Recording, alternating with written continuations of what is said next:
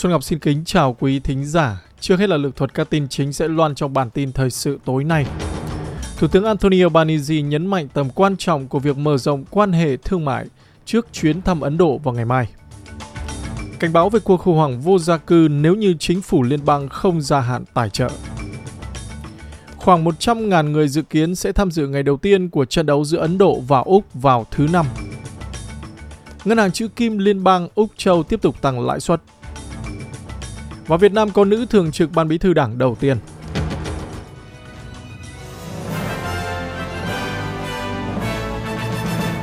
Và sau đây là bản tin chi tiết.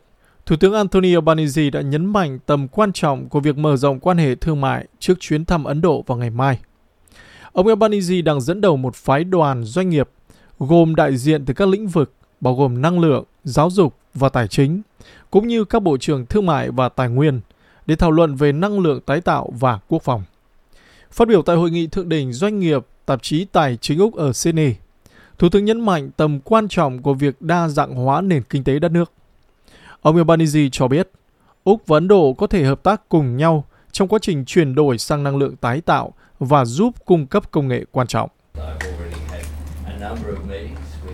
Thủ tướng Albanese nói, nếu bạn nhìn vào Ấn Độ, họ đã đặt những mục tiêu đầy tham vọng về 50% năng lượng tái tạo vào năm 2030 và 30% xe điện vào cùng năm đó. Điểm luôn đáng làm ở đây không phải là một trò chơi có tổng bằng không đâu. Chúng tôi có thể làm tất cả những điều này cũng như vẫn là nhà cung cấp năng lượng đáng tin cậy và rất đáng tin cậy cho các đối tác thương mại quan trọng như là Nhật Bản và Hàn Quốc. Trở lại thị trường tài chính Úc, Ngân hàng Trung ương Úc Châu công bố tăng lãi suất lần thứ 10 liên tiếp. Ngân hàng Trung ương Úc Châu đưa ra quyết định này sau một loạt các đợt tăng lãi suất bắt đầu từ tháng 5 năm ngoái trong nỗ lực kiềm chế lạm phát. Một đợt tăng lãi suất thêm 25 điểm cơ bản, tức là 0.25%, sẽ tạo thêm gánh nặng tài chính lên các hộ gia đình đối với những người đang vay thế chấp mua nhà. Phân tích từ trang web so sánh là Canstar cho thấy đợt tăng lãi suất cơ bản này sẽ thêm 1.051 đô la vào khoản nợ hàng tháng so với mức của tháng 4 năm 2022 đối với các khoản vay trung bình 500.000 đô la với thời hạn còn lại là 30 năm. Bộ trưởng Bộ Dịch vụ Chính phủ ông Bill Shorten nói với Channel 9 rằng ông đã tính đến việc tăng lãi suất này. Tất cả các chuyên gia dường như nói rằng sẽ có sự gia tăng. Bạn phải lưu ý rằng phương pháp chữa trị không tệ hơn vấn đề bạn đang phải giải quyết. Chúng ta phải giải quyết lạm phát, 100% đây là mức tăng cuối cùng. Nói đến với quyền lợi của những người vô gia cư. Các tổ chức từ thiện hàng đầu đang cảnh báo về một cuộc khủng hoảng vô gia cư nếu như chính phủ không gia hạn khoản tài trợ 65 triệu đô la sẽ hết hạn vào khoảng tháng 6. Hơn 200 tổ chức từ thiện và dịch vụ dành cho người vô gia cư đã viết thư ngỏ gửi chính phủ liên bang kêu gọi tài trợ thêm cho các khoản bổ sung tiền lương vốn có nguy cơ cạn kiệt. Các dịch vụ dành cho người vô gia cư đã cảnh báo việc thiếu bổ sung trên toàn liên bang, có nghĩa là 650 nhân viên hỗ trợ sẽ bị cắt giảm và nhiều người vô gia cư sẽ không thể tiếp cận được các dịch vụ quan trọng. Giám đốc điều hành của National Shelter là Emma Greenhurst đã nói rằng việc chính phủ thực hiện bất kỳ cắt giảm nào đối với các dịch vụ dành cho người vô gia cư trong thời gian khủng hoảng nhà ở là vô lý. Bà Greenhurst nói, các dịch vụ dành cho người vô gia cư đấu tranh để được công nhận là dịch vụ thiết yếu. Họ đấu tranh để giành được nguồn tài trợ để trả lương xứng đáng cho người lao động của họ, để được coi là một lĩnh vực chuyên nghiệp. Vì vậy, điều chúng tôi muốn thấy là khoản tài trợ này được khôi phục. Nay đến với lĩnh vực môi sinh, Đảng Xanh cho biết họ sẽ hỗ trợ ngân sách phát thải của Đảng Lao động nếu như chính phủ Albanese cam kết cấm tất cả các dự án khí đốt và than mới. Cơ chế đề xuất của chính phủ có nghĩa là lượng khí thải của 215 cơ sở vốn là nguồn gây ô nhiễm lớn nhất sẽ được giới hạn lại. Đảng Xanh và Thượng nghị sĩ độc lập David Pocock đã nêu lên những lo ngại về cơ chế bảo vệ, kêu gọi các biện pháp bảo đảm các giới hạn được đặt ra đối với các ngành kỹ nghệ nặng bù đắp lượng khí thải của họ. Thượng nghị sĩ Đảng Xanh ở Tây Úc là Jordan Steele John đã nói rằng các dự án than và khí đốt đang thúc đẩy cuộc khủng hoảng khí hậu. Theo mô hình riêng của chính phủ, các dự án khí đốt và than đá mới có thể được phê duyệt sẽ thổi bay ngân sách carbon của họ. Ngay cả Tây Úc, một dự án đó là dự án khí đốt Scarborough, nếu được phép tiếp tục thì cũng tương đương với việc sẽ tự tay thổi bay ngân sách carbon đến năm 2030.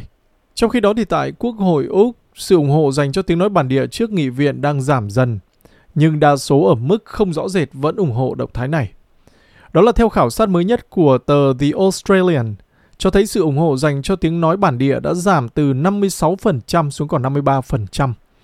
Số liệu cho những người phản đối đề xuất chỉ tăng thêm một điểm lên 38%, thế nhưng những người nói rằng họ rất ủng hộ đề xuất này thì lại giảm từ 28% xuống còn 25%. Điều này được thúc đẩy bởi sự sụt giảm trong các cử tri của liên đảng. Những người cho biết họ ủng hộ mạnh mẽ cải cách. Đến với tiểu bang New South Wales, các đợt nắng nóng tiếp tục diễn ra trên phần lớn New South Wales vào ngày hôm nay, khi các đám cháy tiếp tục bùng phát và nhiệt độ lên tới ngưỡng là 30 độ. Vẫn còn một số đám cháy chưa được kiểm soát, mặc dù một số đám cháy chẳng hạn như đám cháy ở Tambarura, gần Borough, đã được hạ cấp xuống mức cảnh báo và hành động. Có khoảng 14.500 hecta đã bị cháy trên khắp tiểu bang New South Wales vào ngày hôm qua. Thế nhưng Phó ủy viên Sở Cứu hỏa New South Wales là Peter McKechnie đã cho biết các đám cháy không thể kiểm soát đang diễn ra và gió Tây Bắc mạnh sẽ tiếp tục thách thức lực lượng cứu hỏa vào ngày hôm nay. Phó ủy viên Peter McKechnie từ Sở Cứu hỏa Nông thôn New South Wales đã nói với Channel 9 rằng sẽ mất vài ngày để dập tắt đám cháy.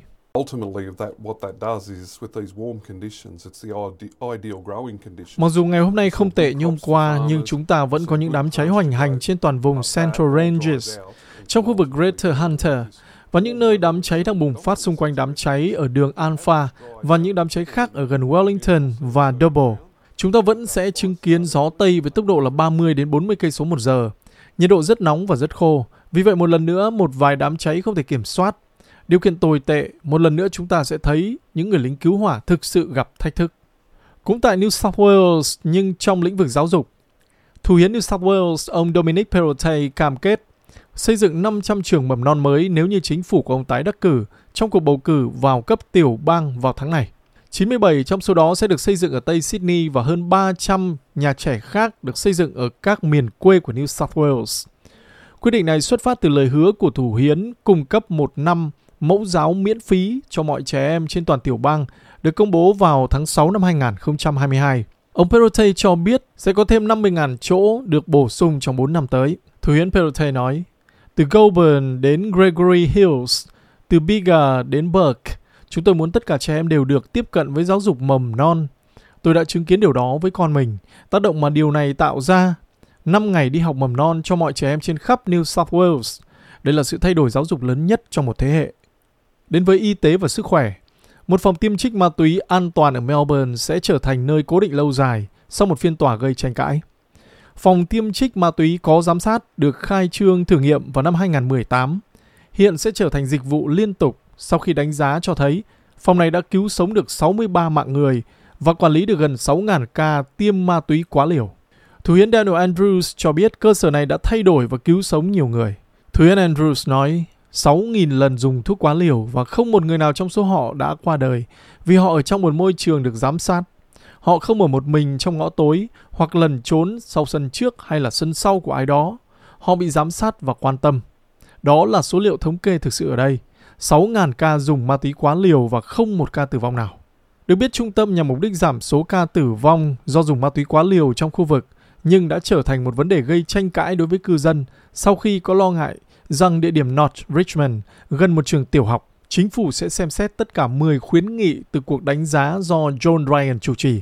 Tuy nhiên, loại trừ việc ban hành khuyến nghị mở rộng điều kiện tiêm trích cho bạn bè và đồng nghiệp, cho phép nữ giới mang thai tiêm trích và loại bỏ các rào cản khác, bao gồm cả những người theo lệnh của tòa án.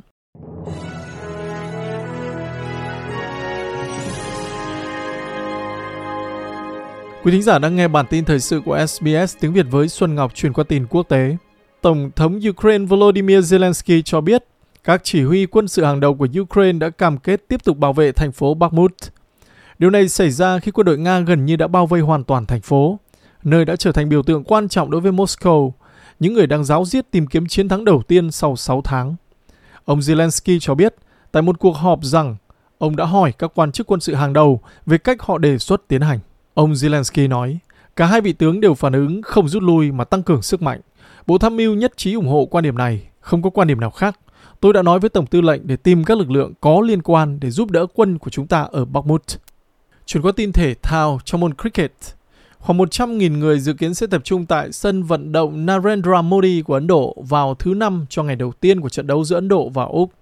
Đám đông có thể vượt qua kỷ lục của sân Melbourne Cricket Ground về số lượng người lớn nhất tham dự một trận cricket test.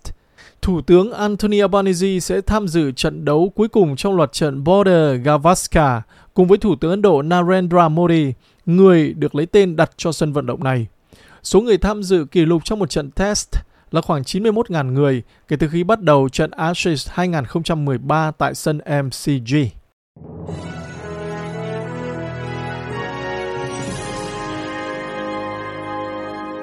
Và đây là tin Việt Nam. Bà Trương Thị Mai vừa được chọn làm thường trực Ban Bí thư Trung ương Đảng, chức vụ mà trước đó do ông Võ Văn Thưởng, người mới trở thành Chủ tịch nước, đảm nhiệm và trở thành người phụ nữ đầu tiên giữ cương vị này ở Việt Nam. VOA đưa tin chi tiết. Truyền thông nhà nước cho biết Tổng Bí thư Nguyễn Phú Trọng hôm 6 tháng 3 trao quyết định của Bộ Chính trị, cơ quan quyền lực cao nhất của Việt Nam, phân công bà Mai giữ chức thường trực Ban Bí thư khóa 13 chỉ vài ngày sau khi ông Thưởng rời chức vụ này để trở thành tân chủ tịch nước. Bà Mai từng là Phó trưởng Ban chỉ đạo Trung ương về phòng chống tham nhũng tiêu cực, là người phụ nữ đầu tiên đảm nhận vai trò đứng đầu Ban Bí thư trong lịch sử Đảng Cộng sản Việt Nam, theo truyền thông trong nước. Việc bổ nhiệm bà Mai diễn ra trong bối cảnh những biến động chính trường chưa từng có tiền lệ ở Việt Nam, trong đó ông Phúc là quan chức cấp cao nhất được cho là bị buộc thôi chức vì trách nhiệm liên quan đến những sai phạm của cấp dưới trong vụ thổi giá kit xét nghiệm của công ty Việt Á, một đại án trong chiến dịch đốt lò của ông Trọng.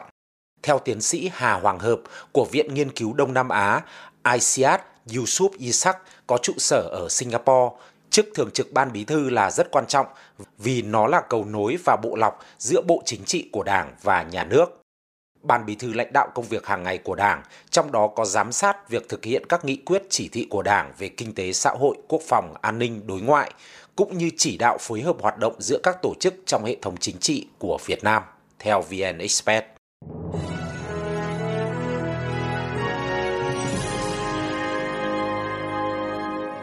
Và bây giờ là tin hối suất.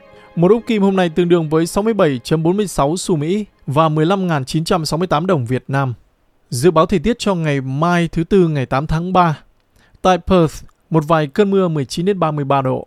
Adelaide trời mưa 14 20. Ở Melbourne có thể mưa 12 đến 18 độ.